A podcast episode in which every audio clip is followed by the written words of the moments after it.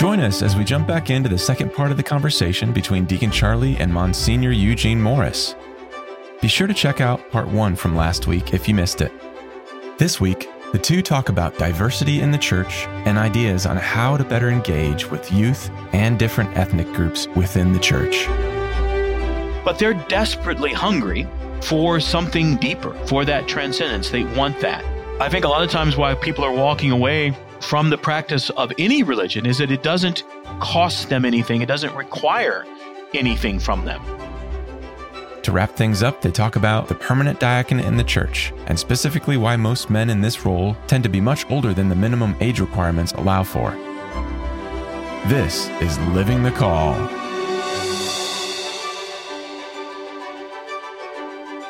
When we look at young people in the U S right now, and I don't know if you already know this, but in two thousand nineteen, according to the U S Census, first time in really modern American history, since we've been sort of constituted as a nation that we all sort of can know and recognize, in two thousand nineteen, more than half of people under eighteen were something other than white, European white. So mostly made up of the Latino population, African American, and a huge growth of mixed race um, folks who mm-hmm. are, you know, some combination of that.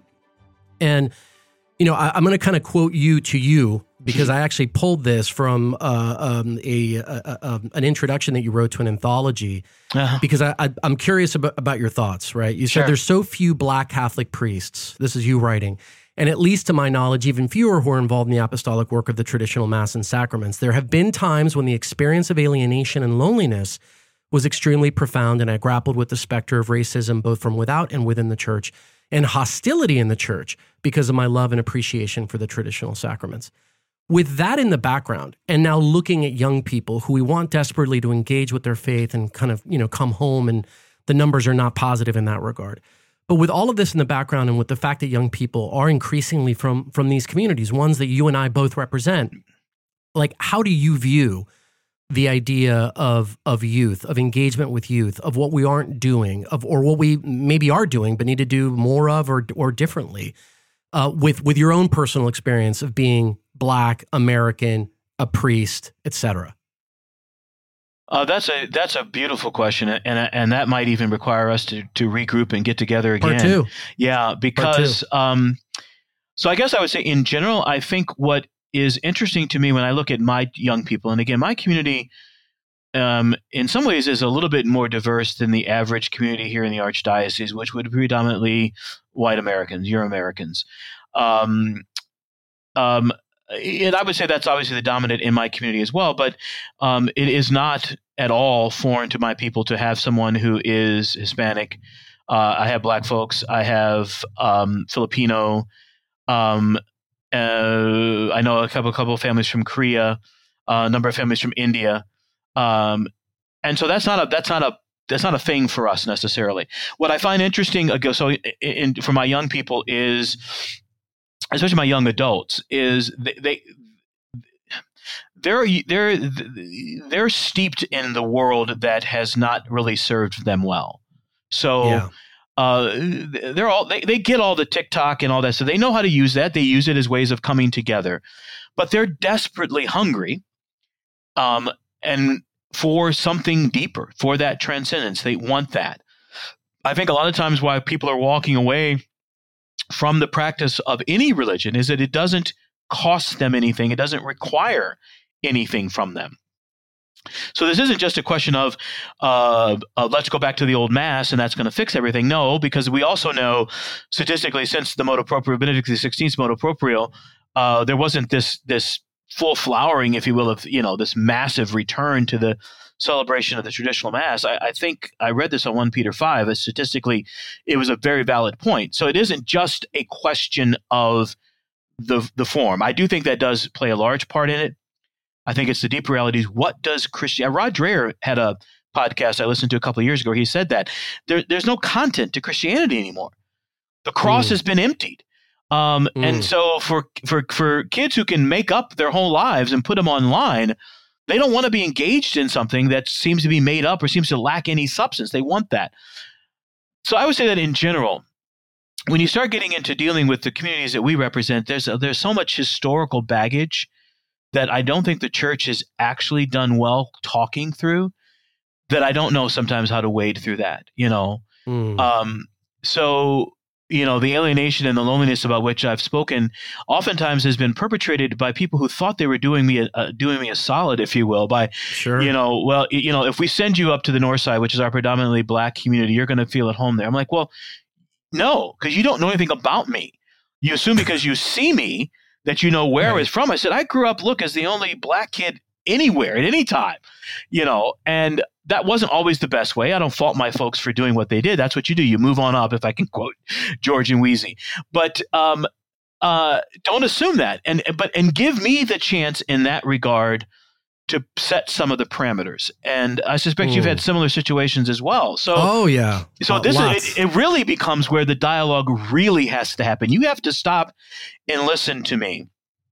And again, because we have had so much victim status now, Legitimate yep. recrimination, legitimate recrimination actually doesn't exist anymore. Meaning, there is a conversation where there does need to be legitimate ownership of the damage of racism in the life of the church and how it was perpetrated. There has to be a way to have that conversation that doesn't necessarily then weigh other people down. So I don't want a whole bunch of white people coming to me apologizing to me.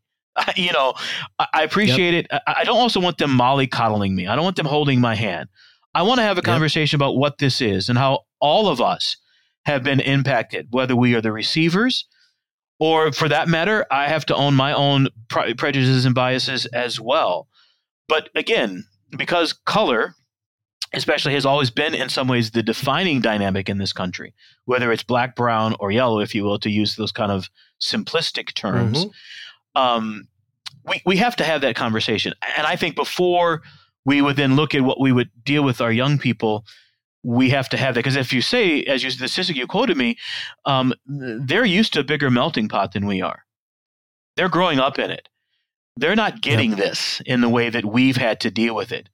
So we we got to jump on board very quickly to where kind of where they are. I don't know any of that made sense. So um, no, it, it totally made sense. And I think that the, the predominant culture solution to this is also sadly way, way, way inefficient and bad. And, you know, where, where really the solution seems to be in the kind of dominant culture, this sense of balkanization really, which yes. is like, hey, you know, you're black, so you're over here, you're, you're brown, you're over here. And what I talk about all the time is that I, I agree in this dialogue that you just articulated. I think you did so beautifully. But everyone needs to feel permission, have permission to actually participate in that dialogue. And what I run into more oftentimes than not, and again, I'm kind of picking on my progressive brothers and sisters here, but I find it more in that end of the spectrum, is this sense that, well, I'm not, I'm not Latino in my case, right? I'm not, I'm not Hispanic, so I can't, I can't talk about that. I can't, I can't share any perspectives on this, give you my opinion on this, because somehow that appropriates you're being Latino and I don't have that shared experience. So I'm going to just stand back and not, not be involved in the conversation. And I think that's a great disservice to the dialogue. And it certainly doesn't feel to me Catholic. It doesn't feel universal. It doesn't feel Christian, right? To say like, well, I, I, I can't talk to you about certain things or weigh in on that dialogue simply because I don't belong to that particular group. So we have this like weird balkanization that seems to be the, the way that the world is trying to solve it, where just everybody goes into their sort of corner and we all kind of, you know, you know, talk about one another in these ways that like, ah, they'll never get us, they'll never understand us. And I, I just don't know how that is anywhere near the starting point for what the conversation actually needs to be. I, I would agree. I, I think, you know, in the span of, you know, the uh, um, March on Washington or the March in Selma and the desire for civil rights and all the implications of that to, you know, twenty eighteen, twenty nineteen, maybe even twenty twenty-one or twenty, I don't know, certainly Harvard or some of the other, you know, Ivy League schools having, you know, uh, black graduations, uh, Latino graduations, whatever it might be, because sure. those groups feel threatened. Okay, so wait a minute. People were dying so that everybody could sit at the table together. And now the response to that movement is to say, no, let's all go to our separate tables and eat. That categorically cannot be the response. And as you say, unfortunately, it seems uh, more for the progressive, but even I think sometimes seceding the field, if you will, on the more uh, conservative side is to simply say, no, we're not yeah. going to engage that. Or um, there is, I don't understand where they're – I find it more when I'm dealing with conservatives, since that's kind of my bailiwick, they don't understand where, where we're coming from. So they'll look at yeah. me and they're like, you know, you're you're pro-police. I said, I am. And at the exact same time, when I see a police car behind me, I'm scared. And yep. it's not lost on me that I could die. I said, and you don't get that. Now, I'm not mad at yep. you, you. You don't get that. But I think that's where we have to have a conversation as to how that I'm, I'm okay with it. I'm, I don't want the police to be defunded. I'm grateful for the cops who sit across our parking lot and make sure we're safe. And I know those guys and they know me. But I've also had experiences. I mean, even my one of my first experiences in the parish, a cop followed me into the garage of the parish where I was the associate pastor. I pulled into the garage, got out of my car, and he's asking me, what are you doing here? And I'm like, are you serious? I said, do you know any robbers that have access to the garage? And are, I mean, and again, I mean, this is before the violence that's often been perpetrated. So I, I felt I was okay being a little bit lippy. I was in my house, but you know, again, now, am I subject to the same type of oppression as others? No, but again, so having said, yeah, but the answer isn't for me to go and simply be with my people, um, because mm. some of my people, and you probably have this, don't want me either. Because sure, I am sure. this, or I believe this, and I'm not on board in the same way that they are, and therefore, uh, you're okay, but you're not that okay, you know. So it's but, kind of. But I, I, I got to ask you though on that one, Monsignor. Yeah. When you think about right, there's a huge under-index with Black Americans be, being Catholic relative to the population. It's like three yes. percent. The population's thirteen percent or whatever. And, you know, as much as I don't want to look at things strictly on that basis, it does sadden me that we don't have anywhere near a representative sample within the Catholic Church in America. I mean, when you look across the world, most Catholics probably are brown and, you know, black and brown. Right. But if you look at it in our own country, that is not the case. And, you know, part of this ties maybe into your own personal story of, you know, y- your own Catholicism. But what, what do you think is at the root of that, say, lack of representation, and I'm using air quotes, of of Black Americans in the Catholic Church? I think there is a historic moment that we lost a great opportunity. So after the Civil War, at the end of the Civil War, Rome, interestingly enough, encouraged uh, kind of super jurisdictional parishes for the freed slaves in much the same way as you see uh, the Southern Baptist Convention, uh, the uh, A M E Church, which is predominantly black, but uh, even the Episcopal American, uh, African Americans, African Methodist Episcopal. The Protestant churches were very comfortable welcoming in the freed slaves, even when segregation was real. But they were still Baptist. They didn't worship together, but they could still call themselves Baptist. The Catholic Church had that opportunity, had that encouragement. They didn't take advantage of it. Now, some will say it was because of racism, and I do agree that was part of it. What we also know historically that was going on, the Civil War ends in what, eighteen seventy-two, eighteen seventy-three. You've got the beginnings of the kind of big Catholic migrations in eighteen eighty and the other one about nineteen ten, nineteen twenty. You know, as far as the church was concerned, she was then dealing with this influx of her own people that she had to care for and maybe didn't feel because she was a, a, a kind of a, a, a new church herself. She was in a position to both respond to this issue and then respond also dealing with her own people. And then the third part of that is, you know, when the immigrants who were coming who were Catholic, they too were subject to kind of the, the racism and prejudice that seems to be, sadly, at times part of the the, the, the fabric of American legacy, um, you know, where Protestants hated Catholics, didn't matter who they were, or the Irish are unwelcome, yeah. you know. So there are a lot of historical pieces. So then you begin to just go down through history. Catholicism is viewed as a white religion. There are no black faces anywhere to be seen. Uh, mm. They're rare and far between. And then when you've got religious orders that are solely set up for, because we were segregated as well, um, you know, there wasn't the, you know, Augustus Tolton, blessed Augustus Tolton, Venerable, the first African-American priest ordained to the diocesan priesthood in this country, had to go to France to study because no seminary mm. would take him. So there are a lot of, you know, so even now there are just few of us because of both historical circumstances and then decisions that the church made to not really work. And then you begin reaching out, and they're reaching out by appropriating things that are either from Africa or things from uh, the Protestant culture that that aren't necessarily part of the Black Catholic experience of older Black Catholics who, you know, remember sitting in uh, the back of the church And when they now get a chance to sit in the front of the church, they're they're they're, they're no longer the, the the old time religion, if you will, that they were used to with hymns and Latin and things like that. People are playing drums and dressed in kente cloth yeah. and things of that nature. Again, not yeah. that that's per se is bad, but it wasn't their Catholic experience. And so what they wanted to pass on maybe to their children actually no longer existed. So there has been so many, I think there have been so many missed opportunities. Then honestly, if you ask me, Deacon, is it possible to to to to rectify that? And I would say no. I would say that the church is simply going to have to live with the fact that in this country, uh, the number of Black Catholics is always going to be disproportionate to the number of Black people percentage-wise, and we're just going to have to live with that.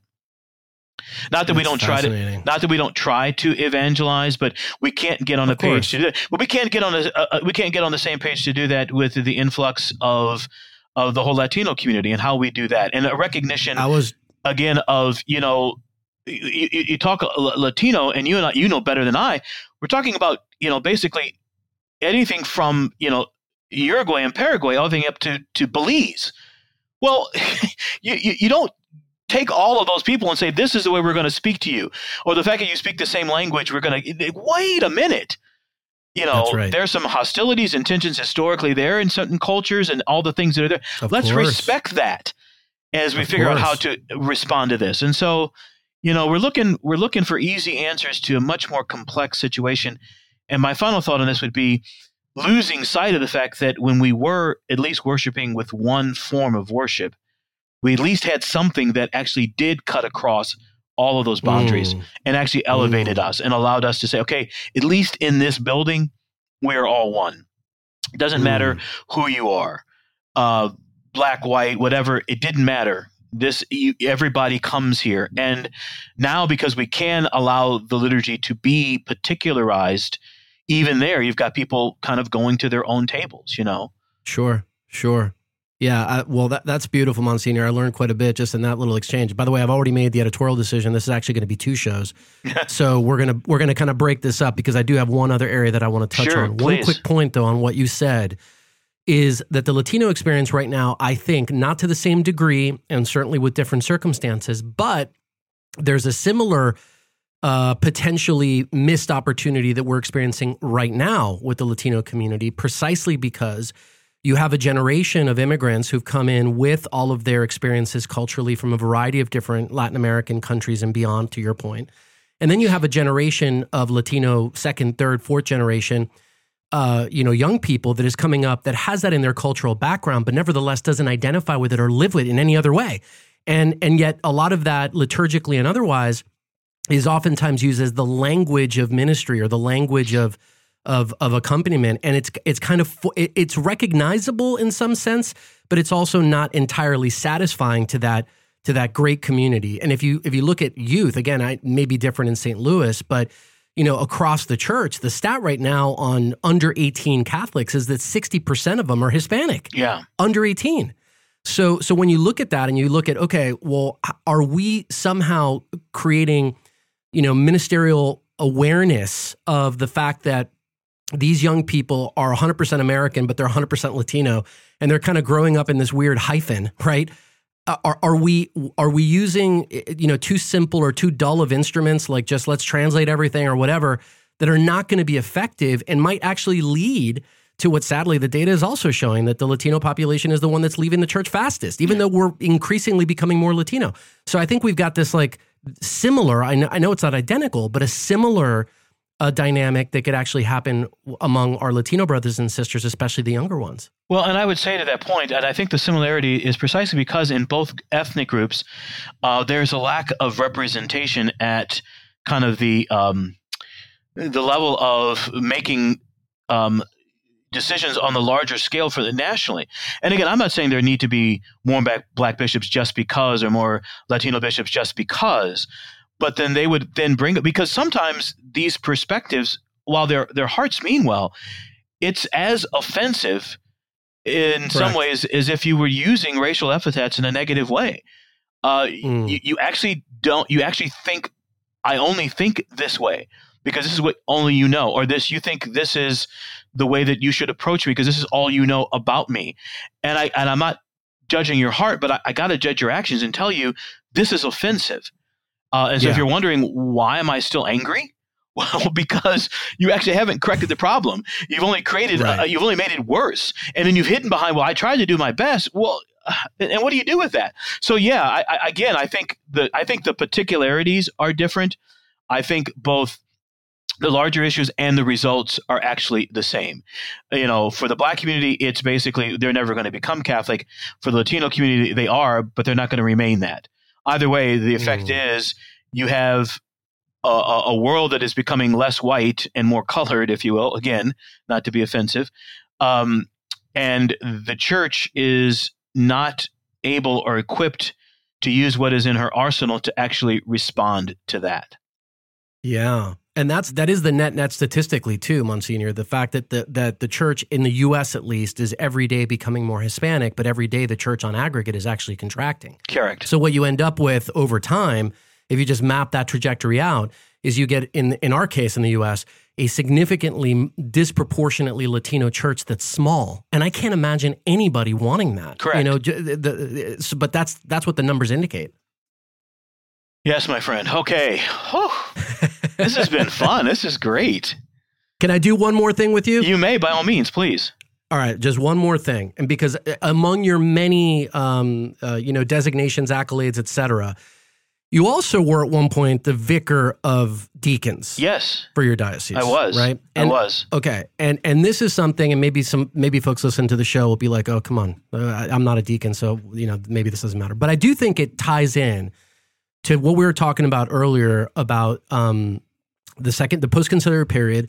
And it also ties in a bit to the conversation that we're having about youth. And we're also, and it also ties in, in my mind, to potentially ways that the church can respond to the unique needs that we're experiencing in our country right now. So here's my, here's the thesis that I have. Okay, so and and I, your perspective, as informed as it is, is going to be very valuable to me. So I, about three weeks ago or four weeks ago, uh, Georgetown through the CARA, the Institute, or mm-hmm. the, basically the research arm of Georgetown. Mm-hmm.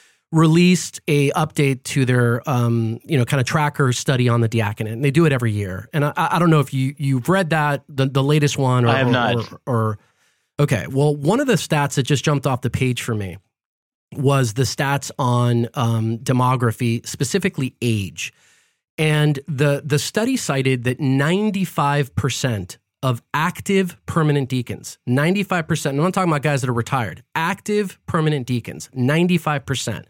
Are over fifty. Mm-hmm. seventy-seven percent, seventy-seven are over sixty, and almost forty are over seventy. Mm. And, you know, that when you sort of compare it to the church's universal law that a man should not be ordained um, a permanent deacon prior to thirty-five, to me is like a significant gap. And I see this personally in my own life, that when I talk to people about the fact that I'm a deacon, among their many comments, mostly in L A, it's something like, what's a deacon? Right. but, but among their many comments is like, wow, you're really young.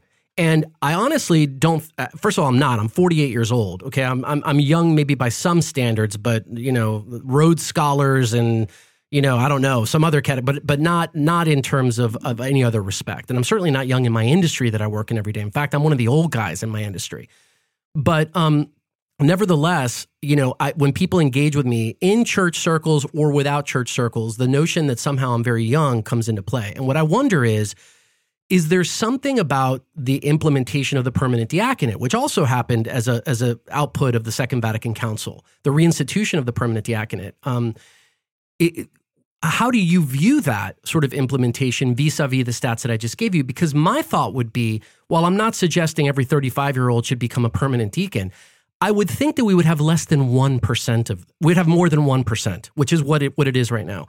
And I think that men who are, you know, raising families and have active careers and are out in the world and are being the leaven and all this other stuff could be particularly helpful to us in a variety of different ways. And not necessarily only, and this is in no way meant to cast any aspersion to, to my, my brothers who are older and who are deacons and who are active or who are retired, but not only that kind of shade of the diaconate, to use that kind of terminology. Like, uh, how, how do you see what I've just presented? That's a good, good question, because kind of by way of backdrop, when I became the vicar for the permanent diacon, I was very grateful for Cardinal Burke, Archbishop Burke at the time, making me the vicar. Um, in a way, practically speaking, helping me come to understand that community better. Oftentimes there's tensions between priests and deacons. Uh, I think I fed into some of that, so it was good for me to come to a greater appreciation of the, the diaconate in the Archdiocese particularly, but in general. One of the catch twenty-twos, as you pointed out, you know, no man can be ordained to the permanent diaconate until he's thirty-five or older, um, is that there seems to have been, I think it may still be true, kind of an unspoken um, criteria, and it was very clear for us here in the Archdiocese. If you had young children, for example, Um, who were grade school age or younger, you simply weren't considered as a candidate for the diaconate, uh, in large measure because we didn't want to take you away from your family to do what needed to be done to prepare you for the diaconate. Um, so you then fall into the habit where, or the fall into the, the, the reality that most of the men you're choosing are going to be older, because that means they've raised their kids and they've um, done their jobs. And so now they're either at the end of that, twilight of that, or they've retired completely. Um, so I don't know how to reconcile that. The other thing that oftentimes we forget, and, and the um, um, I forget the document from the council that reconstituted the diaconate. Um, the the initial the, the initial um, kind of idea was that deacons, permanent deacons, were meant to be celibate. The married diacon, the married diaconate is Um, more exception than rule, although in this country it's rule, not exception. Right. Uh, and I think we still have the largest number of deacons in the we world, do. About twenty thousand, uh, which also which also is kind of incongruous, because the deacon was meant to be in places where there were no other clerics, precisely to provide a clear clerical presence, which I think is valuable. So there are a lot of different things going on here. To your point, though, is would having younger deacons, who then also would have more energy in industry, be a valuable thing to the life of the church? I agree wholeheartedly. And again, just kind of as a side note, back to our earlier conversation about how uh, there can be some ossification. I am I'm I'm trying to find ways to involve a permanent deacon here and in the oratory, and getting a little bit of pushback from people because their comment is, well, that's a that's a post Vatican two thing. Mm. I'm like, the man's ordained. Mm-hmm. That's all that matters. Uh, I get some of the other pieces you're concerned about, but for because for us especially, we need a deacon for solemn high mass. So it's a of real course. practical thing. Of course. So that's a side point that, you know, even while I'm trying to, and again, I'm being, I'm, someone called me a liberal, which I just laughed. I'm like, okay, I, yeah, whatever. I mean, if, if that, if this is it. So to your point though, I, I think there, I, I definitely will say this much. I was at a conference in Orlando, Florida, maybe a decade ago when I was vicar, on lay ministry, which I have mm. a problem with as a theological construct, because mm. ministry and the ministerial uh, properly belongs to the ordained. Apostolic belongs to the lay faithful. And the sacrament of lay ministry is confirmation, if you want to say anything. So I, I'm at this conference on the theology of lay ministry at the Episcopal level. I'm at a table of priests, deacons, permanent deacons, deacons, and lay faithful. And they're talking about ways of empowering. And I leaned to one of the deacons and said, dude, you need to get in there. Mm. I said, because what they're what they're targeting for are things that you were actually ordained for. This is the reason yeah. why we ordained, this is the reason why we constituted this. So I think part of this conversation has to be a greater appreciation of who the deacon actually is and his role and value and necessity in the life of the church. This was the insight of Paul the Sixth, was the reconstitution of the threefold office by having a livable, visible, permanent diaconate. Again, the fact that maybe implementation has not borne the fruit that we want should not deter us from finding ways to beautifully utilize the diaconate in the life of the church. And that yeah. then may go, as we have that conversation, may allow us to have more specifically the conversation you're raising, and that is, could this be a means that would be uh, that allow us to send, a, if you will, a little army into addressing this particular issue in the life of the church? Yeah. Amen. Amen to that. That's that. There's definitely more there, but you've been super, super generous with your time, Monsignor. So I want to, I want to get us on our way before we get to okay.